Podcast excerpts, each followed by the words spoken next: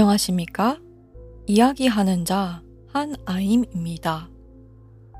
여러분은 지금 특이 취향 불면자들을 위한 약간 이상한 꿈짜리 수다 아임 드리밍을 듣고 계십니다.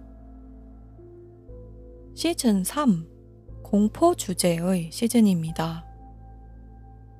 오늘은 남량 특집을 논할 때 절대 빠질 수 없는 요소에 대해 얘기하려고 합니다.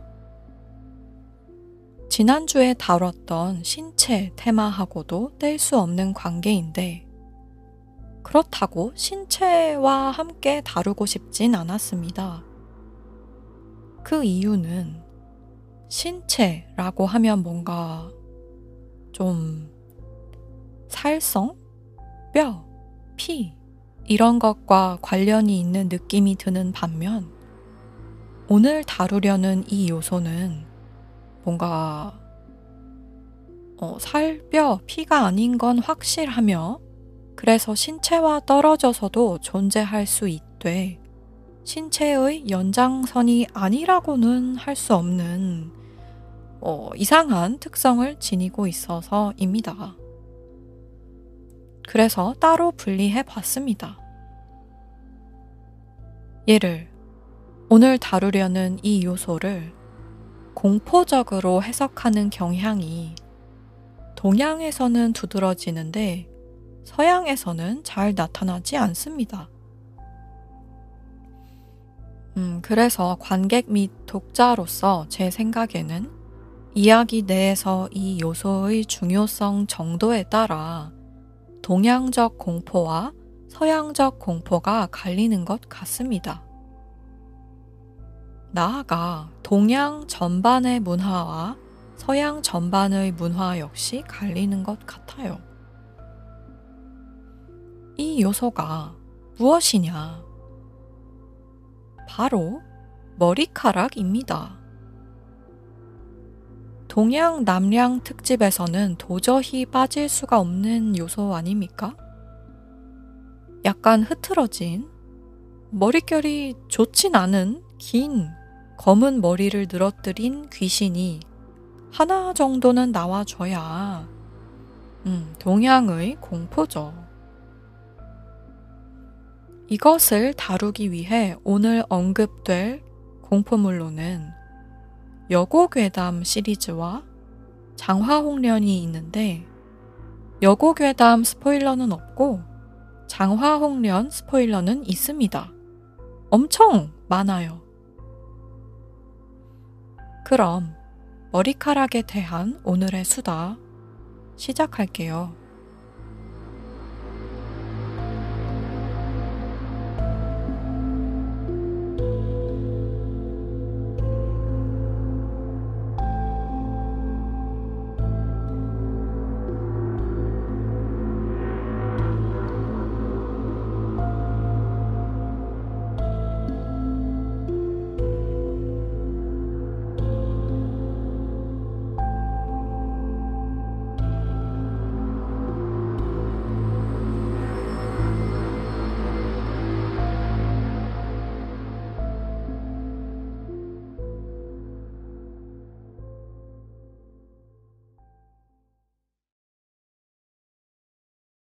제가 얼마 전에 남량 특집의 어원에 대해 찾아본 적이 있습니다. 왜냐하면 남량 특집, 남량 특집이라고 그냥 습관적으로 말하면 이상한 점을 별로 못 느끼는데 일단 특집이라는 단어를 빼고 남량만 고려해 보기 시작했더니 단어가 특이하게 느껴지더라고요. 남량이라고 하니까 꼭, 꼭, 꼭 납의 함, 함유량을 말하는 것 같잖아요. 무슨 그 청량 음료에 납이 들어갔다는 건가 그런 느낌도 들고. 그래서 찾아봤더니 일단 납이랑 납량 특집 할 때 납량은 전혀 관련이 없더라고요. 나무 위키에 이렇게 나옵니다. 납량은 한자 뜻을 그대로 풀이하면 서늘함을 들이다이다. 그래서 피서라는 단어와 뜻은 비슷하다고 하네요. 즉, 원래의 뜻은 공포물을 의미하는 건 아니었다고 합니다. 그런데 2000년대 방송사들에서 남량 특집이라는 제목을 달고 각종 공포물을 방송하는 것이 유행이 되자 마치 원래부터 뜻이 공포 특집이었던 것 같은 뉘앙스를 띠게 되었다고 해요. 저도 이 당시 이런 프로그램들을 본 기억이 있습니다. 막 어, 프로그램 이름은 기억 안 나는데 게스트를 불러다가 무서운 집, 폐건물 이런 데다가 들여보내고 놀래키는 걸 촬영하고 방송에 내보내는 거. 그런 프로그램이든 귀신의 집이든 동양의 공포에는 꼭 머리카락이 등장합니다. 음, 천장에서 갑자기 뱀처럼 꾸물거리는 머리카락이 스르륵 내려온다든지, 머리카락에 걸려 넘어졌는데 그게 발목을 붙잡고 안 놓아준다든지, 위에서 오든, 아래에서 오든, 그리고 뭐, 옆에서 오든, 내 안에서 오든, 밖에서 오든, 머리카락이 안 나오는 동양 공포를 찾는 게 입이 덜 아플 정도로 많이 나옵니다.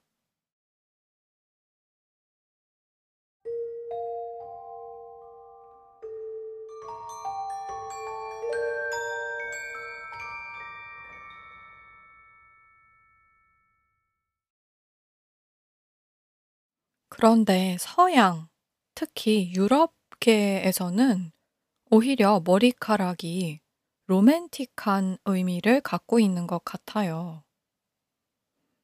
역사물을 보면 잘 나옵니다. 사랑하는 연인의 머리카락 끝을 조금 잘라서 그 음, 똑딱이처럼 여닫을 수 있는 목걸이 안에다가 넣어서 몸에 지니고 다닌다든지 하는 장면이 그 머리카락에다가 리본을 예쁘게 묶기도 하고.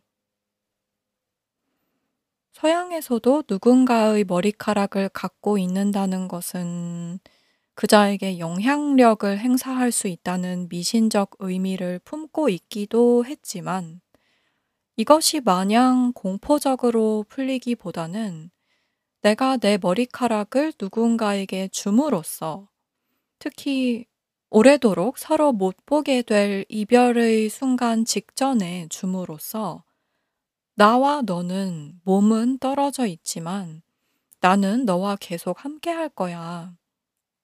음, 라는 로맨틱한 방향으로 해석되는 경우가 더 잦은 것 같단 말이죠.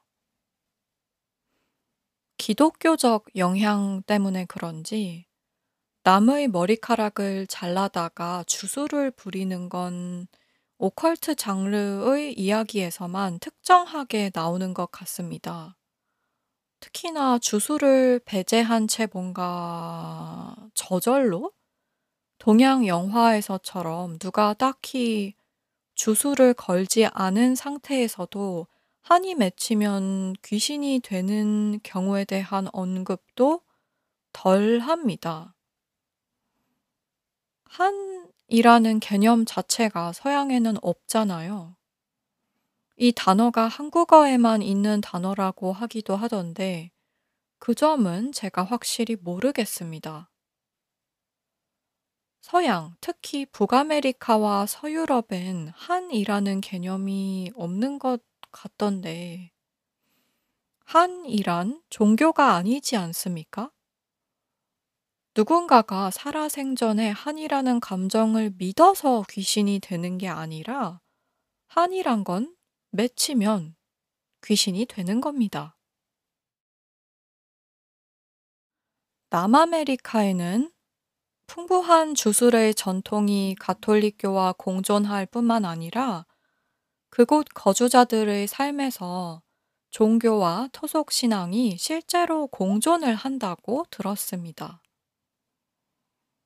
이것이 뭔가 한국에 비해서는 어떤지 모르겠으나 서유럽이나 북아메리카에 비하면 사후세계, 그리고 그곳의 영들이 살아있는 우리와 접촉할 수 있다는 가능성에 대해 뭐랄까, 비종교적으로, 게다가 비미신적으로 개방적이지 않은가 생각합니다. 우리도 뭔가 음 가위에 눌린다고 하면 그게 우리가 미신을 믿어서는 아니잖아요. 그냥 가위에 눌린다는 표현을 다들 아는 겁니다. 그런데 제가 한오 5년 전인가?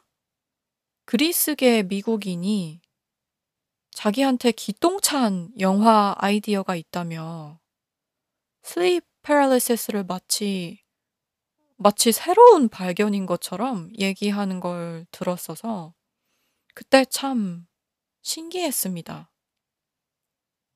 아예 그 귀신한테 가위 눌리는 장르가 동양에는 있다고 하니까 좀 실망하는 눈치더라고요. 이 사람은 가위라는 걸 들어본 적이 없었나 봐요. 그래서 저도 놀라고 이 사람도 놀라고 그랬다. 아무튼 서양, 특히 서유럽과 북아메리카와 동양에서 보는 귀신, 영, 사후세계, 종교, 미신 등등의 의미가 많이 다른데, 음, 머리카락이란 것도 그래서 서유럽 및 북아메리카에서는 비교적 영적 의미가 재해진 단순 로맨틱한 의미로 쓰이는 경우가 더 많은 것 같습니다. 대개는 역사극 같은 데서 내 일부를 너에게 주겠다 는 자발적인 의미로 쓰인단 말이죠. 음, 뭐 머리카락을 주술적 목적으로 쓰려고 했다가 걸리면 종교 감시대한테 처형당할 게 두려워서였을 수도 있고, 다른 한편으로는 이 문화에서는 한이란 것이 맺혀서 비자발적으로 귀신이 된다든지 하는 생각을 일상생활에서 좀 덜 하는 것 같아요. 타 문화권에서보다 서유럽 및 북아메리카에서는 선이 분명하게 그어져 있다고 생각을 합니다. 귀신이 들어올 자리가 별로 없어요. 귀신 머리카락을 무서워할 틈도 별로 없고.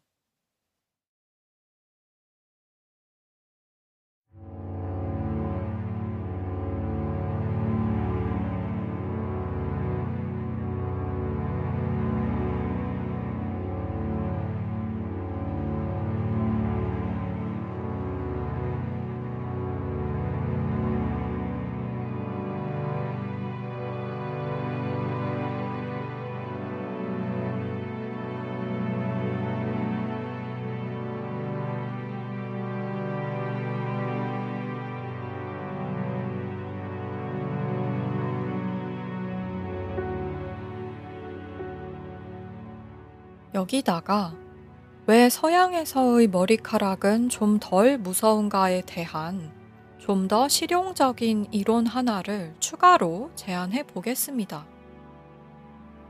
머리카락 공포물에 익숙한 동양인이 서양에 가도 서양인의 머리카락이 덜 무서울 듯한 이유를 말하는 겁니다. 일단 백인들은 머리카락 색깔이 너무 다양합니다. 금발도 있고 갈색도 있고 붉은색도 있고 거기다 검은색도 있고 머리가 하얗게 새면 모든 머리카락이 희게 되고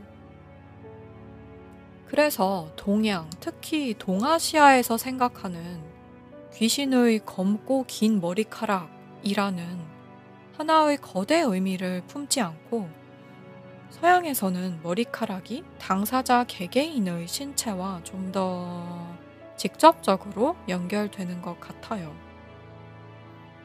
그러니까 로맨틱한 의미를 담는 것도 가능한 거겠죠. 연인이 머리카락을 목걸이에 담아줬는데 그 나라 다른 남녀와 머리카락이 완전 똑같게 생겼어. 그럼 무슨 의미겠느냐, 이 말이죠. 또 하나, 서양의 머리카락이 동양의 머리카락보다 덜 무서운 이유는 유럽계 백인들의 머리카락이 대개 동아시아인들의 머리카락보다 가늘기 때문입니다. 여러분 혹시 요즘 영화에서 보신 적 있을지도 모르는데 로맨틱 코미디 같은 거에서 커플이 막 비를 맞는 장면이 있잖아요. 그러면 한국 영화에서는 비를 맞아도 아, 무리 맞아도 수치 정말 많이 없는 경우가 아니면 머리의 무게감이 살아있단 말이죠. 그런데 할리우드 영화에서는 진짜 백인 배우들의 머리가 찰싹, 두피에 찰싹 붙어 있어요. 동양, 서양 양쪽 다 스태프들이 배우들을 멋있고 예쁘게 보이도록 하기 위한 노력을 기울이는 거야 똑같을 것 아니겠습니까? 그런데도 할리우드 영화를 보면 백인 배우들의 비교적 얇은 머리카락이 두피에 찰싹 붙어 있는단 말입니다. 그러니까 뭔가 정말 현실적으로 예를 들어 머리카락이 피범벅이 되는 장면이 나온다 치면 동아시아 귀신의 머리카락은 어마어마하게 무거워지면서도 두꺼워서 그, 그 피를 거의 뭐랄까 이겨먹는 느낌까지 있는 반면 백인들의 머리카락은 그 같은 느낌이 나올 수가 없습니다. 피에 묻힐 거고 겁에 질린 주인공이 물만 조금 뿌려도 풀썩 풀이 죽을 거란 말이죠.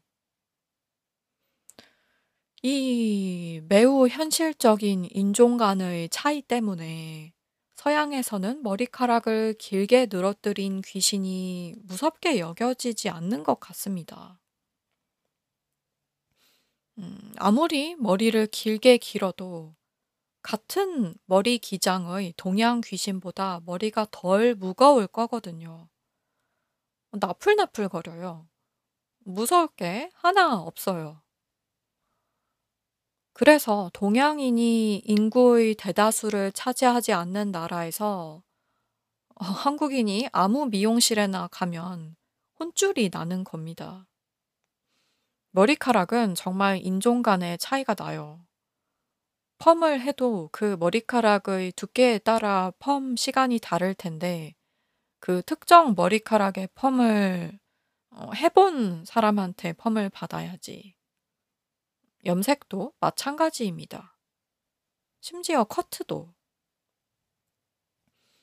그래서 흑인들은 흑인들이 주로 가는 미용실에 가고 황인들은 황인들이 주로 가는 미용실에 가고, 백인들은 백인들이 주로 가는 미용실에 가고, 이 밖에도 여러 인종과 문화의 사람들이 자기네 미용실에 가는 겁니다. 현실적인 차이 때문에.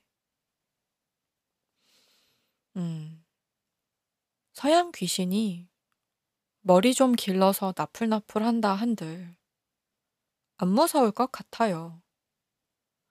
어, 특히나 한여름에 그 귀신이 나타나서 긴 머리를 뽐낸다 해도 섬뜩하지 않을 이유는 그 머리카락이 동양적 머리카락만큼의 보온이 되는지 안 되는지에 대한 의문 때문입니다.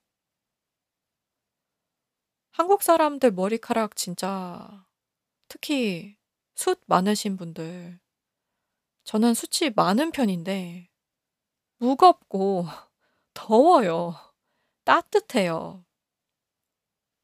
그러니 제가 만약 귀신이 돼서 발목까지 머리카락을 기르고는 한여름에 등장한다고 하면 제 몸이 얼마나 차가운지, 체온이 얼마나 낮은지, 즉, 제가 얼마나 산 것이 아니라 죽은 것인지에 대한 반증처럼 작용할 것 같단 말이죠.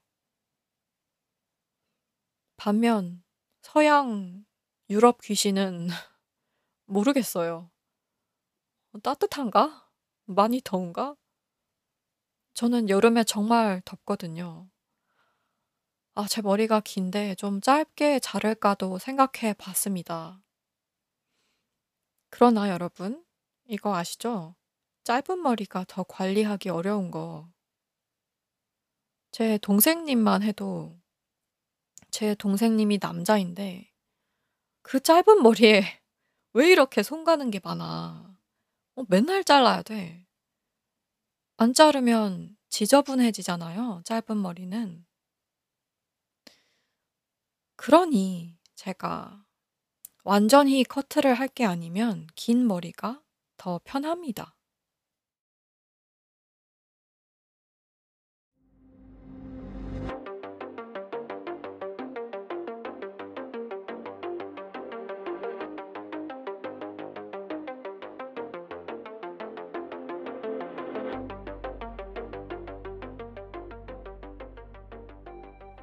거기다가 어 서양에서의 머리카락 색은 대체로 모두가 검은 머리를 갖고 있는 동양에서보다는 다양할 수 있으나 서양, 특히 미국에서는 머리카락의 스타일이 굉장히 코드화 되어 있습니다. 패션의 코드화가 아니라 의미의 코드화입니다. 여러분, 어, 여러분은 미국에 대해 어떤 이미지를 갖고 계신지 모르겠는데, 할리우드가 미국이라고 생각하면 안 됩니다. 내지는 뉴욕의 무슨 극단, 갤러리, 이런 곳에서 활동하는 예술가들이 미국의 평균이 아닙니다. 평균적인 미국인들은 물론 다 그런 건 아니지만 미국의 평균적인 사람들은 패션에 대해 1도 관심이 없습니다. 유럽인의 반의 반의 반 정도의 관심도 안 되는 것 같아요. 왜 그 이탈리아에 가면 옷을 그렇게 멋지게 차려입는다면서요? 저는 전해 듣기만 해서 직접 겪어본 적은 없으나 제가 알기로 정말 어, 조금 창피한데 미국인만큼 옷 못 입는 국적이 없다는 말을 수도 없이 들었어요. 어, 실제로 살면서도 우스갯소리로 들었고 유튜브 이런 데에 문화 비교를 유머로 풀어낸 영상들 있지 않습니까? 그런 데에 가도 수도 없이 나옵니다. 미국인들은 새 것은 많은데 옷은 못 입어. 옷이 넘쳐나. 새 거야, 다. 근데 그걸 못 입어. 근데 이, 그게 완전 편견인 게 아니라, 어, 솔직히 맞습니다. 맞고요. 어, 불행 중 다행인 건 제가 아는 한 미국인들이 옷을 잘 입으려고 엄청 노력하는데도 못 입는 게 아니고요. 실제로 관심이 없어서 그런 겁니다. 어, 서울에 가면 보이는 그 선남선녀. 하, 정말 솔직히 한국 사람들은 아름다운 편입니다. 실제로 미용 산업이 거대하기도 하고 사람들이 미용을 부끄러워하지 않고 시간 낭비라고 여기지도 않고 심지어 필수라고 여기는 경향이 있지 않습니까? 저는 그래서 한국에 가끔 가면 솔직히 후달립니다. 아, 사람들 너무 아름다워가지고 미국에서 후줄그레하게 있다가 갑자기 막 진짜 블링블링한 도시 사람들 사이에 섞이려니까 엄청 힘들어요. 제가 사는 미국의 이 동네는 뭘 입어도 아무도 신경 안 쓰거든요.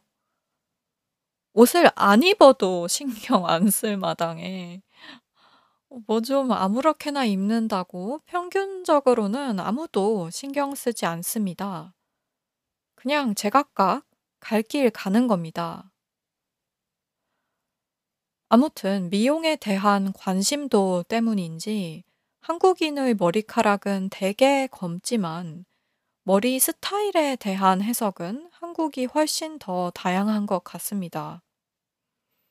즉, 미국에도 다양한 헤어스타일이 있으나 거기에 대한 해석이 코드화된 반면 한국에서는 좀 더 취향이라고 해석하는 경향이 있는 듯하다는 뜻입니다. 이를테면 이런 겁니다.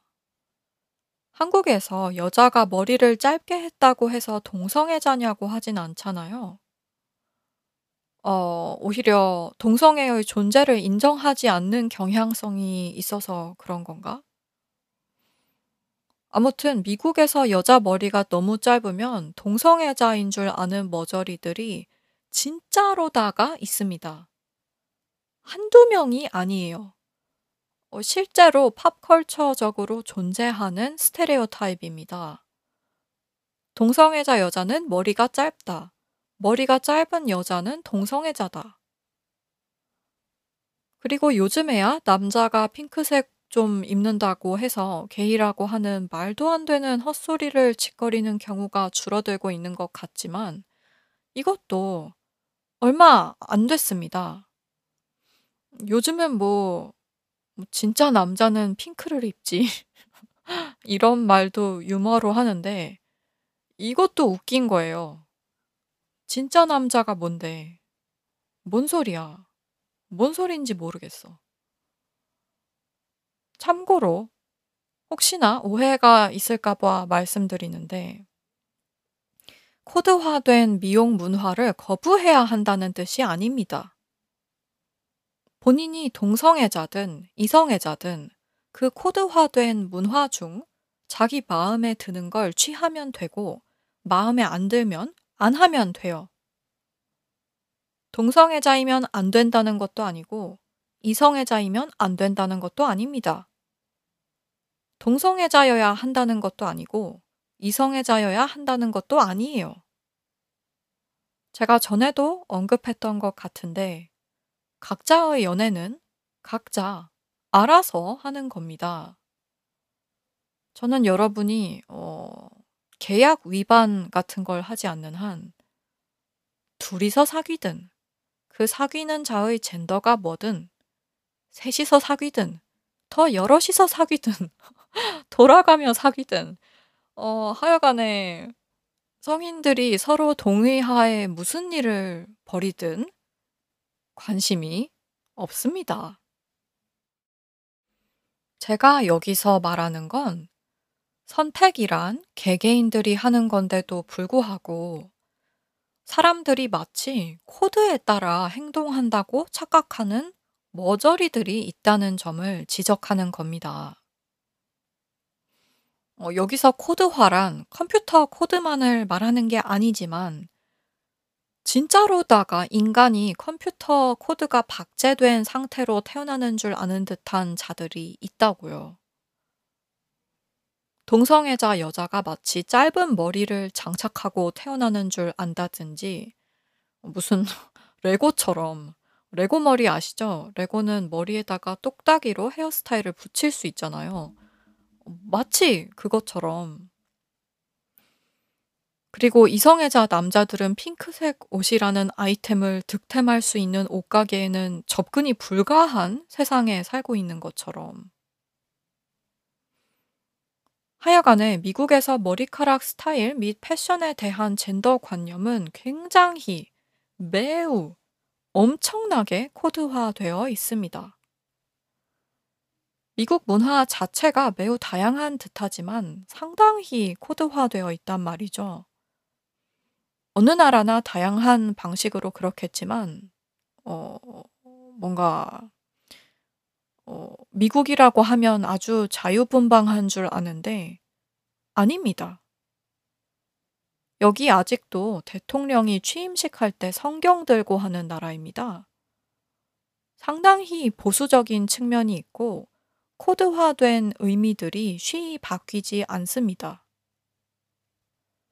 그 코드에 맞게 다양한 측면이 있는 거지, 갑자기 없던 코드 만들겠다고 하면 다른 나라와 다를 바 없이 싫어합니다. 이미 있다고 mainstream에서 여겨지는 코드를 싫어하거나 부인하기도 하고, 코드를 받아들이되 그게 사회가 얼추 정한 편의성 개념이란 걸 잊거나 아예 모르고는 그것을 곧이곧대로 현실이라고 믿는 자들도 있고, 어, 이 자들이 너무 틀리게 단순해서 기가 차지만 실제로 제가 아는 미국 이성애자 여자들의 99%는 머리가 깁니다. 저는 미국의 중부와 서부에서 살아봤고 총 15년 이상을 살았는데 제가 본 미국 거주 이성애자 여자들은 나이가 어릴수록 단발도 드물고 커트는 거의 거의 없습니다. 미국 문화에 더 깊게 들어가 있을수록 이런 경향이 더 심합니다.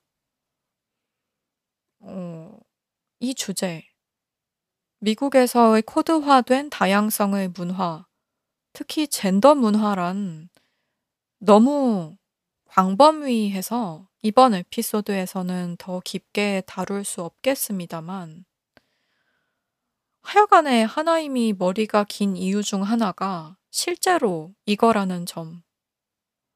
저는 귀찮은 게 정말 싫거든요. 근데 실제로 저한테 저는 머리가 긴 적이 훨씬 많았기 때문에 절더러 동성애자냐고 물어본 적은 없지만 어, 왜 동성애자 여자들은 머리를 자르냐 이런 식으로 말을 실제로 진짜로다가 하는 머저리들이 레알로다가 존재합니다. 그러니까 머저리와 엮이는 일을 단한 번이라도 줄일 수 있다면 하나님은 그냥 머리를 기르겠다.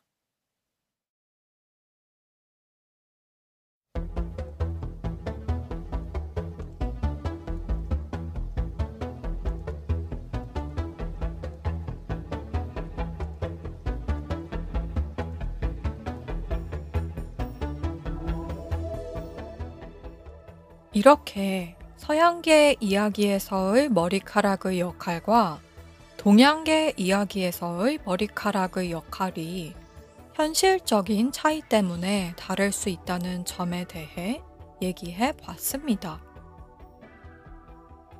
그런데 이 차이 외에 머리카락에 관해 온 세계 곳곳에서 공통적으로 일어나는 현상이 있으니 바로 두발 규제입니다. 특히나 학교에서의 두발 규제. 이것은 특정 국가에서만 벌어지는 일이 아닙니다. 곳곳에서 종교적 이유로 혹은 정치적 이유로 교육적 이유로 미성년자들을 대상으로 한 규제가 벌어지고 있는데 정도의 차이는 있으나 그 근본은 저는 비슷하다고 봅니다.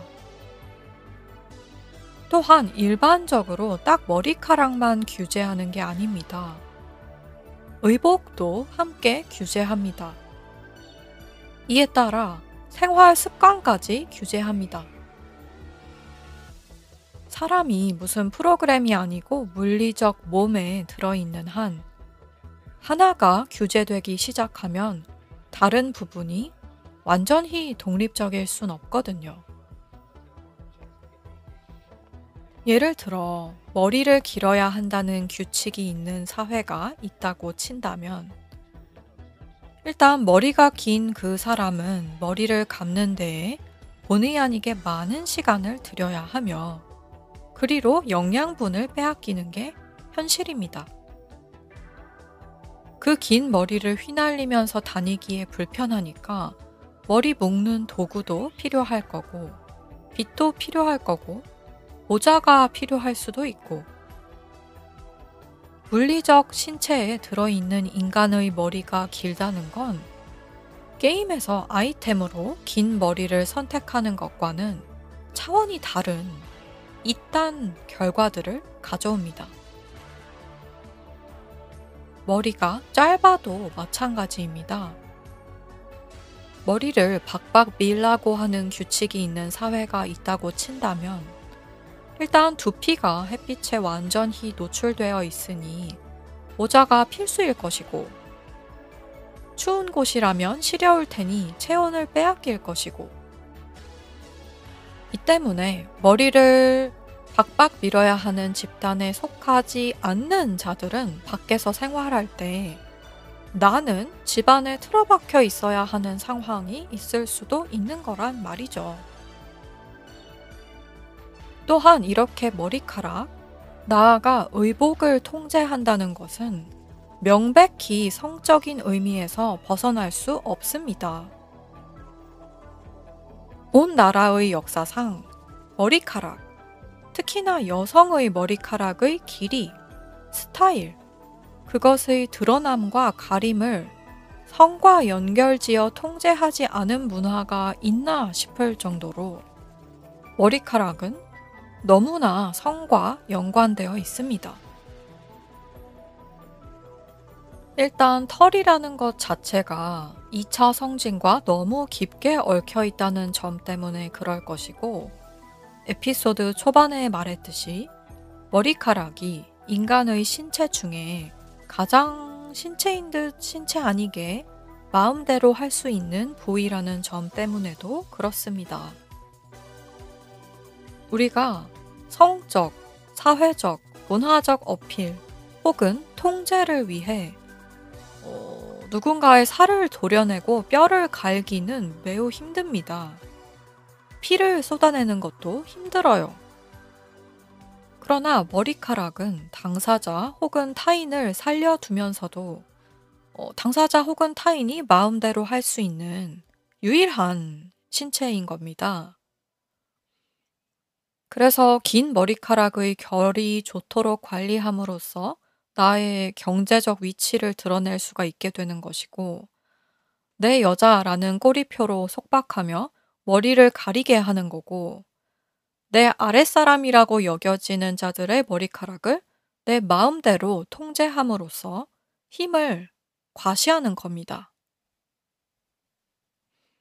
이래서 제가 각종 두발 규제 및 의복 규제를 변태 같다고 생각하는 겁니다. 특히나 학교에서 나타나는 두발 규제. 여러 나라에서 다양한 형태로 존재하는 규제입니다. 어, 일단 애들 보고 무슨 생각을 하는 건지 모르겠어요. 왜 애들이 특정한 머리를 하면 야하다고 하는지 진짜 개변태 같습니다. 머릿속에 뭐가 든 건지. 그리고 치마 길이를 규제하는 것도 보호 명목 하에 벌어지는 너무너무 너무너무 변태 같은 행위입니다. 세상에는 여자 발목만 봐도 야하다고 하는 문화들도 있습니다. 또한 얼마 전에 무슨 기사를 봤는데 진짜인지 거짓인지 일본의 어느 학교에서 학생들 속옷 색깔을 규제한다고 하던데 제가 보기에는 이런 문화들이랑 애들 치마 길이, 머리 스타일을 규제하려고 하는 문화랑 별로 차이가 없습니다. 정도의 차이인 거지 그 근본은 같습니다. 애당초 왜 그걸 규제하느냐는 말이죠. 대개는 학업 성취도를 높이려고 한다는 이유를 드는데, 어, 그렇게 해서 공부를 잘하면 뭐 하나요? 오히려 사회에 나와서 적응을 못할 겁니다. 아니면 사회 전반을 그렇게 통제하자는 주장을 하는 건지, 물론 무작정 노출을 허용하면 안 됩니다. 그런데 이건 순전히 병을 옮길 수 있기 때문에 그렇습니다. 예를 들어, 성기 노출. 이건 병을 옮길 수 있어요.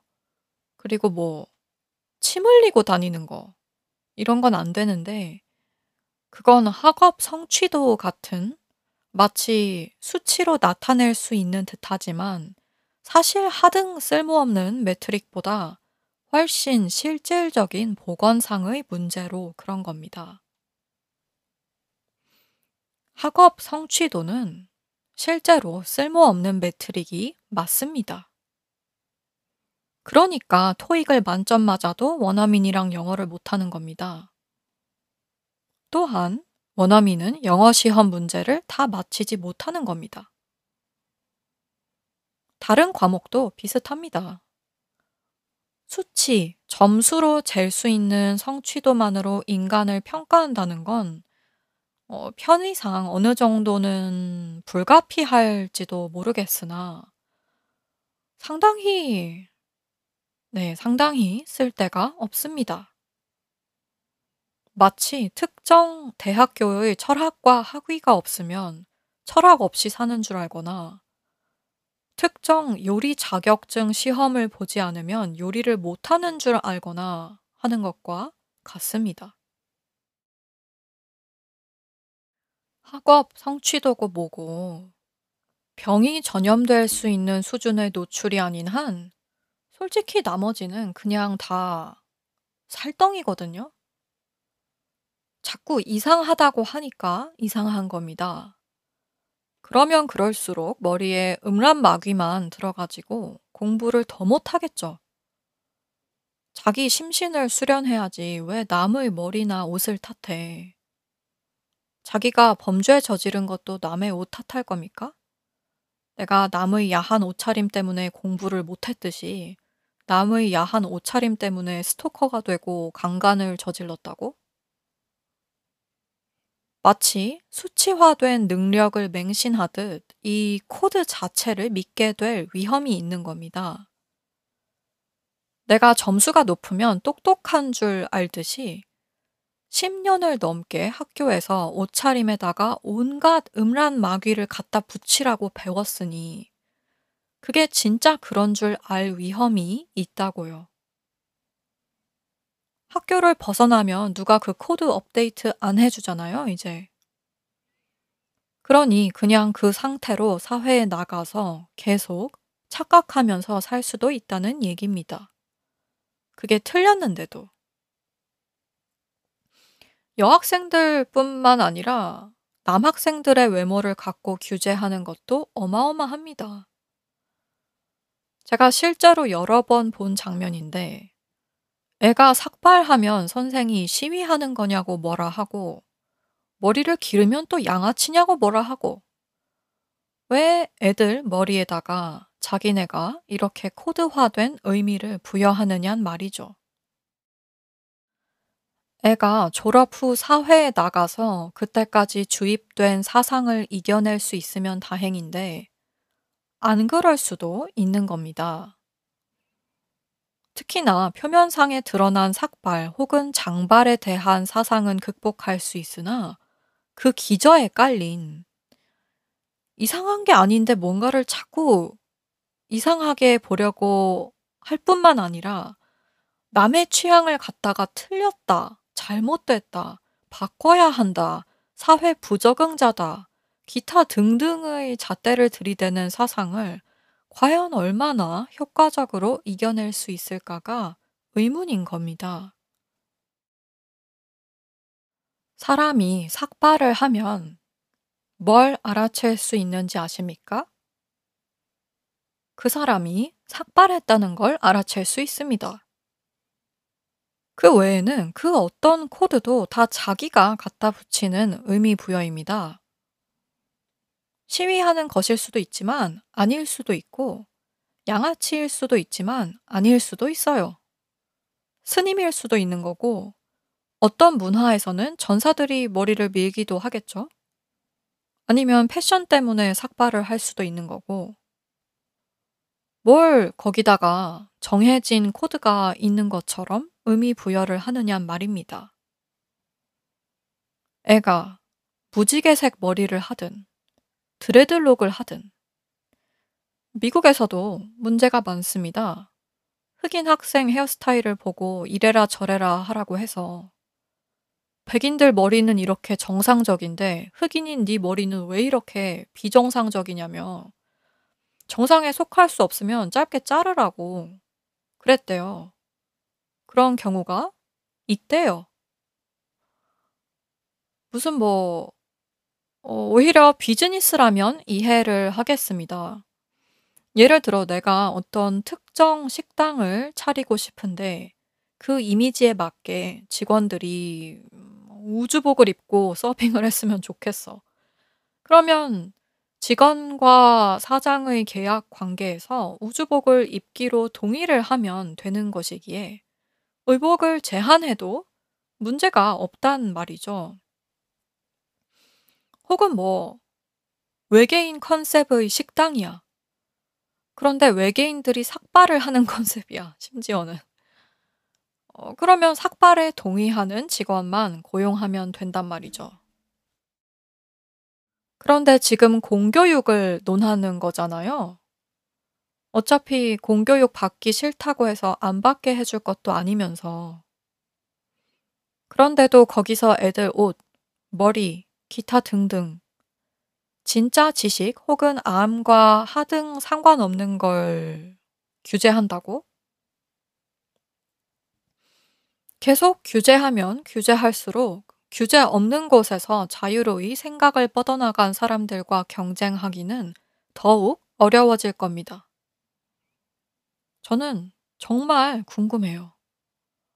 앞으로 인공지능이 더 발달하고 수많은 직종들이 각종 프로그램 및 인공지능에 의해 대체될 텐데, 획일화된 코드에 부합하도록 양육된 세계 곳곳의 아이들이 거기에 어떻게 적응할지. 정답이 있는 걸 기계가 인간보다 잘한지는 한참 됐습니다. 이제 조만간 기계가 정답 없는 것도 잘할 마당입니다. 다음 중 이 소설의 주제를 고르시오. 를 사지선다, 오지선다로 선택해 본 적만 있으며 소설을 읽고 뭘 느껴볼 시간은 없었던 인간이 그런 기계를 상대로 뭘 할 수 있을지. 자기 머리카락 길이조차 스스로 결정해 본 적 없는 아이들이 어른이 됐을 때 그들은 실제 코드로 쓰여 있기에 코드화된 의미에 그 어떤 인간보다도 빨리 적응할 수 있을 기계들을 상대로 어떤 전략을 구사할 수 있을지.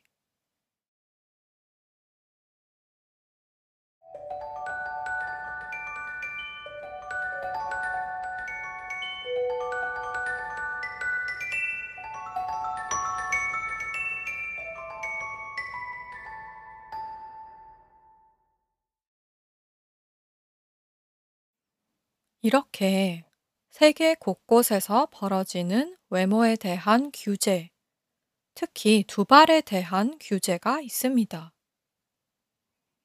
그리고 앞서 말한 동양인의 머리카락의 특성이 있습니다. 대체로 검다. 서양인의 머리카락에 비해 두껍다. 머리카락만 갖고서는 개개인을 분간하기가 어렵다. 이두 요소, 즉 장소를 막론하고 정도의 차이를 두고 벌어지는 두발 규제와 동양인의 머리카락의 특성을 합하면 탄생하는 장르가 있습니다. 바로 머리카락 귀신이 등장하는 동양적 공포. 그 가장 투명한 예로 여고괴담 시리즈가 있습니다. 여고괴담 시리즈는 한국 공포 영화에서 절대 빼놓을 수 없는 작품들입니다. 그리고 어, 이 시리즈의 영화가 여럿 있는데 그것을 여고괴담이라는 제목과 테마로 묶을 수 있는 이유, 그리고 이러한 설정이 이렇게나 오랜 시간과 여러 영화에 걸쳐 유효했던 이유는 제 생각에 이겁니다. 2차 성징이 나타나기 시작하기만 한 게 아니라 끝까지 간 10대 후반 미성년자들에 대한 규제가 가장 극심하며 그들을 모아놓을 수 있는 유일한 공간이 고등학교이기 때문입니다. 여기를 벗어나면 더는 이 아이들한테 어떤 머리를 해라, 어떤 옷을 입어라 할 수가 없거든요. 이 아이들이 나이를 들어 벗어나면 그러할 뿐만 아니라 이 아이들이 이 나이 그대로 밖으로 나가기만 해도 겉보기에는 고등학생인지 성인인지 분간하기 어려운 경우가 있습니다.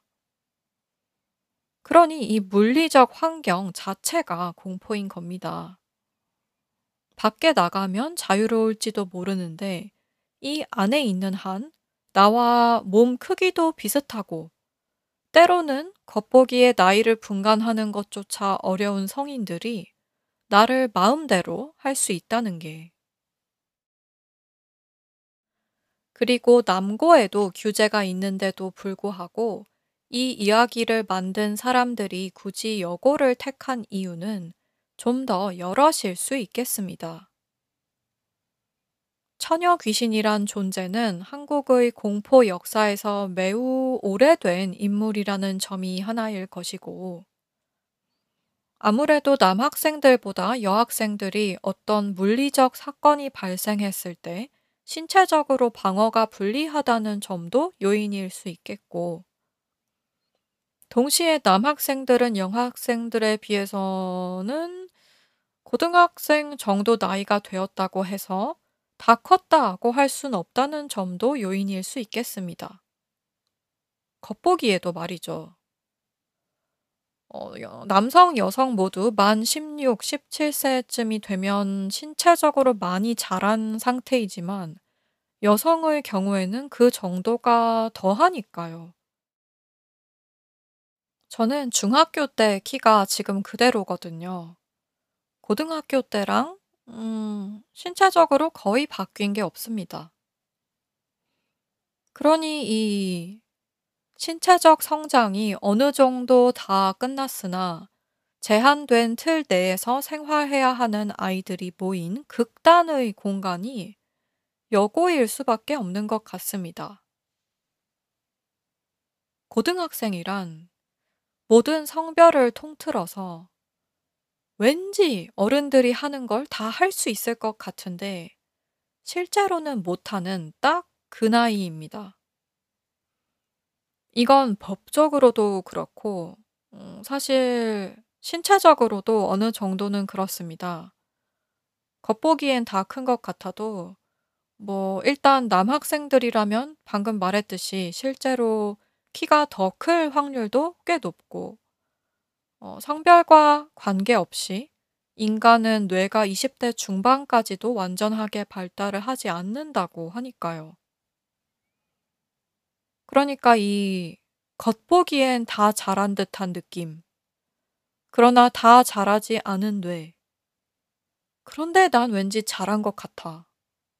그러나 누군가가 내 의복을 규제할 수 있고, 특히나 밖에서는 마음대로 기르고 자르고 펌하고 염색하고 꾸밀 수 있는 폭이 상당히 넓은 그 머리카락을 거기에 한이 맺힐 만큼 누군가가 관리를 하는 공간. 여고. 귀신이 안 나와도 무섭습니다. 음, 고등학생이면 하루의 대부분을 학교에서 보내게 되니까 공간적, 시간적 둘 다 시공간을 지배당하게 됩니다. 게다가 그 지배당하는 시공간 속에서의 나 역시 지배당하게 되는 것. 심지어 그 지배가 나에 대한 보호 명목으로 행해지는 경우가 잦다는 것. 이 마지막 부분이 다른 공포와 좀 차별화되는 부분입니다. 어, 성인이 되어도 제한은 계속 받잖아요. 성인이 된다고 하고 싶은 걸 다 혹은 반이라도 하고 사는 게 아니죠. 다만 가장 큰 차이가 이 점일 겁니다. 성인이 하고 싶은 걸 못하게끔 하는 건 보호 명목이라고 뭉뚱거리기가 좀 더 어렵다는 거. 그런데 학생 때는 별별 일이 보호 명목으로 일어난다. 그러니 여고라는 환경에서 공포가 펼쳐질 때 그것이 한 맺힌 귀신의 형태로 풀리는 것은 우연이 아닐 겁니다. 그것이 픽션적으로 말이 되니까 이런 장르가 발달하는 겁니다.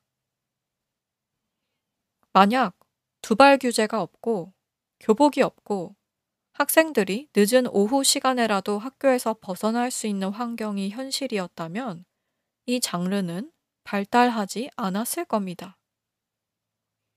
그런데 마침 두발 규제가 있고 교복도 있고 야자는 해가 지고서도 한참 후까지 계속되고 그게 아니라면 학원에 가고 그 다음에도 대학교, 그 다음에도 취업, 그 다음에도 결혼, 출산, 기타 등등이 끝도 없이 기다리고 있는 그 현실에서 여고란, 아, 무서운데 노스텔지아를 불러일으키는 측면도 있어서 이 장르 특유의 슬픔이 묻어나는 것 같습니다. 그렇지 않나요? 여고괴담 시리즈도 그렇고 장화홍련 같은 이 나이 때 주인공들이 등장하는 영화에는 슬픔의 정서가 가득합니다. 극중 상황이 끔찍해도 이게 최선일 수도 있어서 라는 게 제 추측입니다. 이때 이 끔찍한 게 삶에서 가장 아름다운 것일 수도 있어서 그래서 가장 박수 칠 때 죽은 거면 어떡해. 비슷하게는 공포는 아닌데 일본 애니에 나오는 고등학교의 감성이 있지 않습니까? 마치 고등학교 이후의 삶은 없는 것 같은 감성이 있어요. 그때가 지나면 인생이 나락으로 떨어질 것 같은 이 글쎄요. 동양에서 고등학교가 차지하는 코드화된 위치가 서양에서와 많이 다른 것 같습니다. 공립학교에서의 교복의 유무가 가장 큰 차이 중 하나일 겁니다. 실제로 극도로 규제된 공립학교 제도에서 살던 사람들은 그 제도를 떠나고 나면 혹시 그 제도를 그리워하게 되는가? 그런 생각도 듭니다. 누가 대신 선택해주던 시절을 미화해서 기억하게 되는 측면인 거죠. 원래도 늘 하던 선택이면 선택에 부담이 없을 것을 안 해도 되던 선택을 갑자기 한꺼번에 다 해야 하니까 과부하가 오는 측면이 있는 게 아닌가. 아무튼, 그리하여 서로 충돌하는 감정들, 공포, 노스텔지아, 미화, 순수한 그리움, 우정, 사랑, 규제에 대한 분노, 규제로 인한 안도감. 이 모든 게 뒤섞였기에 다른 물리적인 공포 장르보다 환경이 훨씬 더 큰 역할을 하며 서사마저도 압도하는 것이 어, 동양적 머리카락 공포 장르가 아닌가 합니다. 또한 그 뒤섞인 이야기를 소비하는 주요 계층이 바로 저 이야기에 나오는 귀신의 머리카락과 같은 색의 머리카락을 갖고 있을 확률이 거의 뭐 99%에 음, 육박하기에 같은 삶의 과정을 겪었기에 무슨 말을 하는지 알기에 여타 국가나 장르에서 적용할 수 없는 생략도 돋보입니다. 음, 여고괴담은 몇몇 무서운 신들 말고는 상당히 고요한 시리즈입니다. 장화홍련도 아, OST가 가장 기억에 남을 정도로 즉 음악으로 소리의 공백을 채울 기회가 많은 고요한 영화입니다.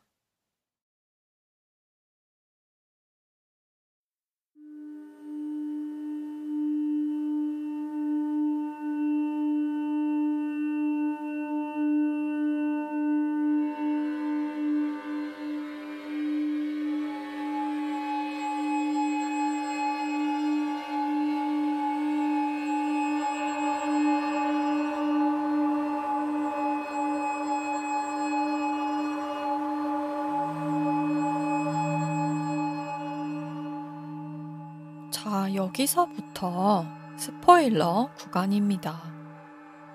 장화홍련 스포일러. 줄거리 설명은 안 하겠습니다. 왜냐하면 영화를 보신 분들은 제가 무슨 말을 하는지 이해하실 테고, 안 보신 분들은 스포일러를 듣고서도 영화를 재밌게 보실 수 있으실 거거든요. 저는 스무 번을 봤는데도 볼 때마다 또 새롭습니다. 제가 장화홍련을 정말 좋아해서 스무 번은 본 것 같습니다. 원래가 아, 무서운 거 보고 싶다 하는 날이 많아요. 이 영화가 2003년에 개봉한 이후로 거의 20년에 가까운 세월에 걸쳐 정말 1년에 한 번은 본 것 같습니다. 이 과정에서 갖게 된 이 영화에 대한 해석이 있습니다. 직접적인 학교 세팅이 나오지 않는데도 불구하고 이 공포 영화 역시 요 나이 대 아이들이 나오는 다른 영화들과 비슷하게 규제 그리고 보호를 명목으로 한 성인들의 방만 심지어는 학대를 주제로 한다고 저는 생각합니다. 학대가 너무 습관이 돼 있어서 당연한 줄 아는 자가 나의 유일하게 남은 보호자일 때 자기 방어로라도 미쳐 도는 주인공에 관한 얘기라고요. 왜냐하면 여기 나오는 아버지가 진짜로다가 너무 무책임하기 때문입니다. 이 영화에 대한 많은 해석이 있는데 그 모든 해석에서 공통적으로 누구나 인정할 부분이 이 아버지 캐릭터, 김갑수 님이 맡으신 캐릭터의 무책임함일 겁니다. 한마디로 임수정 님이 맡으신 수미 역할은 미쳤는데 수미의 이 미침을 해결한다는 보호의 미명하에 이 아버지가 하는 일들, 그리고 하지 않는 일들이 너무나 너무나 거의 뭐 어, 미친 수미보다 더 미쳐서 바로 그 이유로 이 영화의 대부분의 미스테리가 생긴다고 저는 해석합니다. 또한 미치다 라는 개념이 얼마나 유행에 따른 편의주의적인 측면이 있는지를 보여주는 전형적인 경우입니다. 한마디로 우리가 요즘 입는 반바지를 입고 중세시대에 잘못 돌아다녔다간 미쳤다고 끌려가서 종교적으로 탄압받다가 사형당할 수 있지 않겠습니까? 그런데 지금 2022년 대부분의 국가에서 우린 반바지 입는 걸 정상이라고 하잖아요.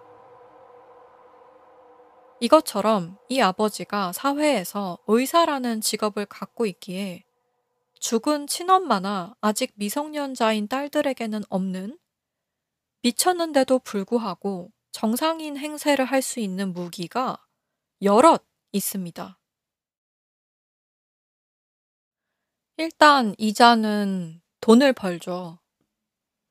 또한 딸들에게 특별히 신체적 학대를 가한 것은 아니기에 아직 친권을 갖고 있습니다. 거기다 가장 가까운 주변인들이 전부 다 이자가 상당한 세욕이 있는 것 같은데도 불구하고 그걸 저지할 만한 사람들이 아닙니다. 그러한 협소하되 자기가 컨트롤할 수 있는 환경을 유지하기 위해 이 아버지 캐릭터는 자신이 미친 짓을 벌일 환경을 외딴 시골로 설정합니다. 일단 친엄마가 살아있는데 다른 여자를 집에 들인 것 자체가 살짝 미친 길을 보입니다. 어, 이것 때문에 미친 건 아니고 결혼이라는 중요한 사안에 대해 어, 언제든 자기가 하겠다고 한 걸 하지 않을 가능성이 있는 자라는 걸 여실히 보여줍니다. 네.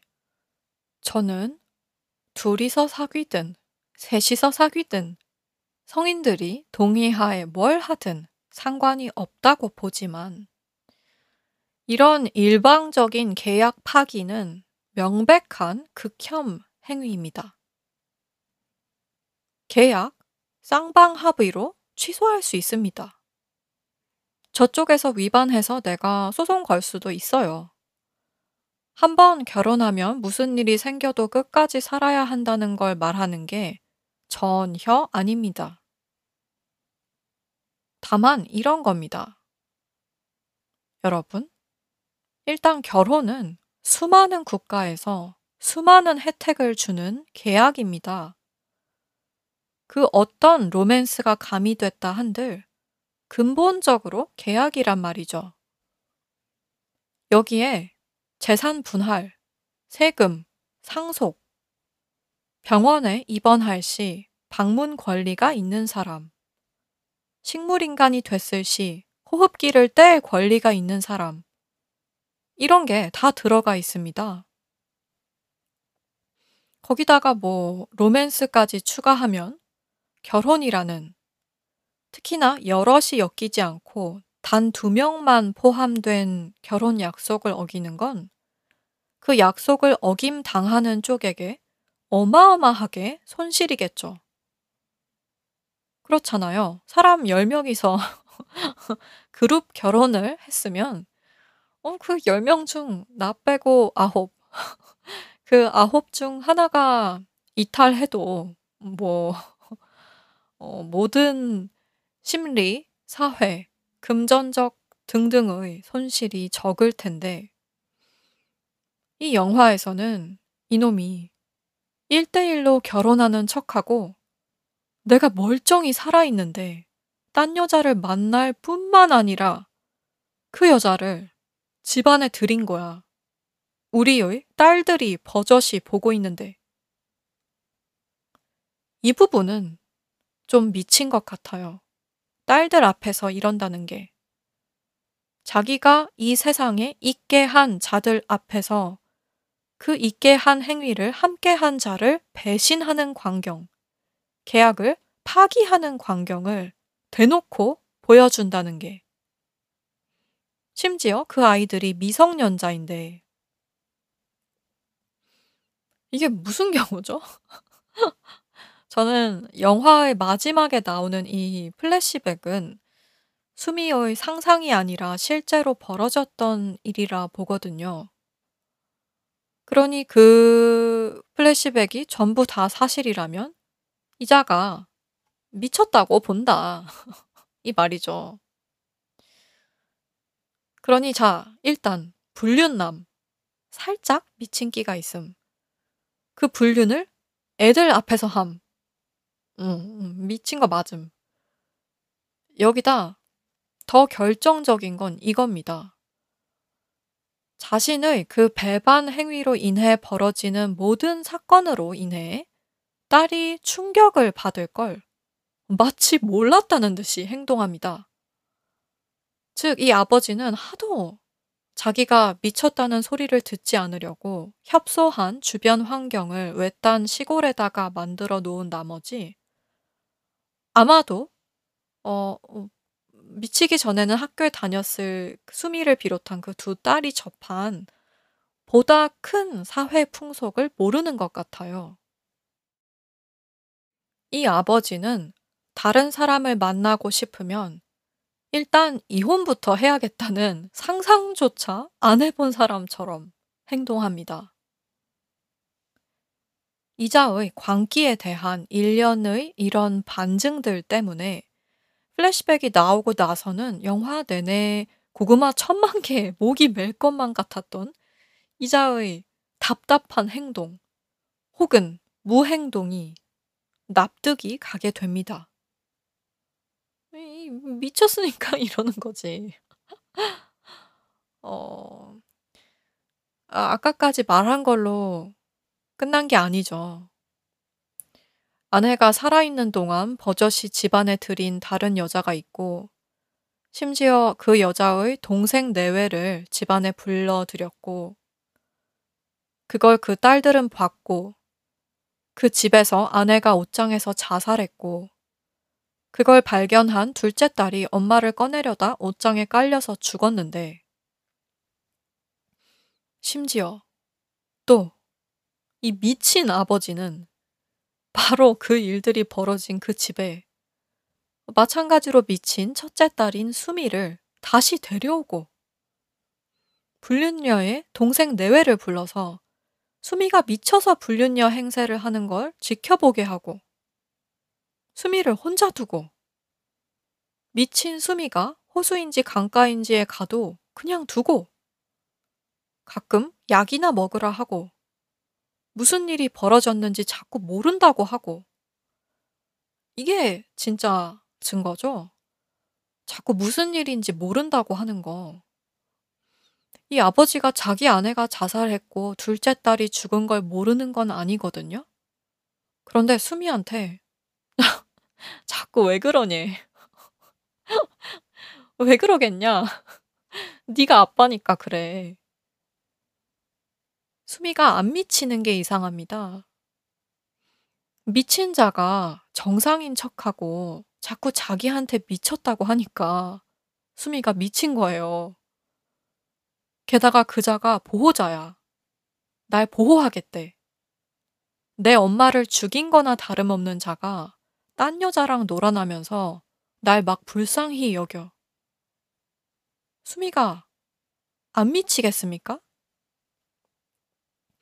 다만 새엄마에 대한 어린 분노로 인해 아버지에게 화살이 돌아가지 않았을 뿐인 겁니다. 제가 보기에 이 아버지가 지능적 광인이기 때문에 그걸 교묘히 조장합니다. 지살라고. 그런데 엄밀히 따지면 계약 파기범은 이 아버지입니다. 같이 불륜을 저지른 여자도 뭐 잘한 건 없지만 그 여자는 누구한테 도덕적으로, 법적으로 약속한 거 없잖아요. 약속 및 계약을 어긴 건 이 아버지라고요. 그리고 아버지와 달리 수미는 이제 사회적으로 미쳤다고 낙인 찍힌 상태에서 영영 벗어날 수 없을 겁니다. 사회에서 허용하는 미침이 있고 허용 안 하는 미침이 있는지라 이 아버지라는 작자가 한 짓은 보호의 미명 아래 허용되고 돈, 커리어, 기타 등등에 가려 보호받는 반면 수미는 사실 자해 말고는 한 게 없는데도 그렇습니다. 어, 굳이 따지자면 이 아버지에게 정신적 스트레스를 줬는데 이 아버지가 한 짓에 비하면 수미가 한 건 세 발의 피입니다. 그런데도 수미만 정신병원에 갇힌다. 영화에 머리카락 늘어뜨린 귀신, 물론 나옵니다. 그 주체할 수 없는 머리카락의 에너지만이 이 남자를 보호자 및 배우자로 두고 있었던 죽은 영들의 분노와 한, 후회, 슬픔을 표현할 수 있을 겁니다. 정신병원에 있는 수미가 머리카락으로 얼굴을 가리고 있는 것도 그 때문일지도 모릅니다. 이 영화에서도 그렇고 공포 영화가 아닌 영화에서도 머리카락으로 얼굴을 가린다는 건 어, 세상은 물론이고 스스로도 마주하고 싶지 않은 인물의 마지막 방어선입니다. 아, 네. 이렇게 해석하고 나면 완전 막장 스토리인데, 영화는 재밌습니다. 해석이 다양할 수 있는 여지가 워낙 많아서 특히 재밌습니다. 아무튼 하나임의 해석의 포인트는 이거다. 장화홍련은 무책임한 보호자의 학대에서 비롯한 미성년자의 자기방어성 광기에 대한 영화다.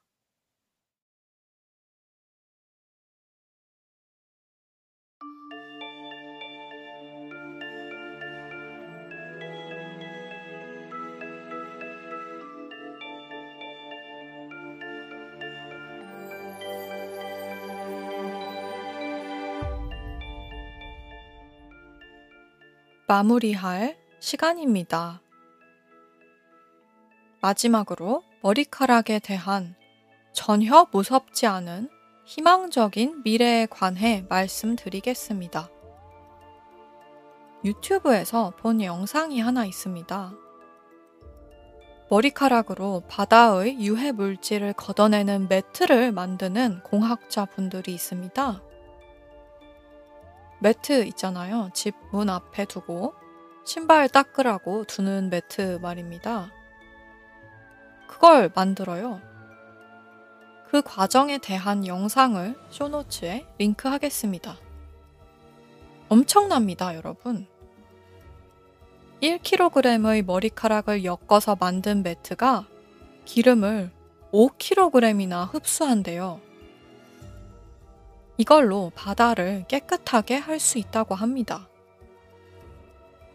도대체 공학자란 참말로 음, 무한 리스펙트입니다. 오늘 에피소드에서 언급된 각종 토픽들 중 링크할 수 있는 것이 있으면 전부 쇼노츠에 올려놓을 거고요. 제 홈페이지에 가시면 녹취록을 보실 수 있는데 그 링크 역시 쇼노츠에 올려놓겠습니다. 여러분에게 특이 취향 친구가 있으시면 이 팟캐스트에 대해 얘기해 주세요. 그럼 아직 깨어 계신 분들도 잠드신 분들도 좋은 꿈 꾸시길 바랍니다. 지금까지 하나임이었습니다.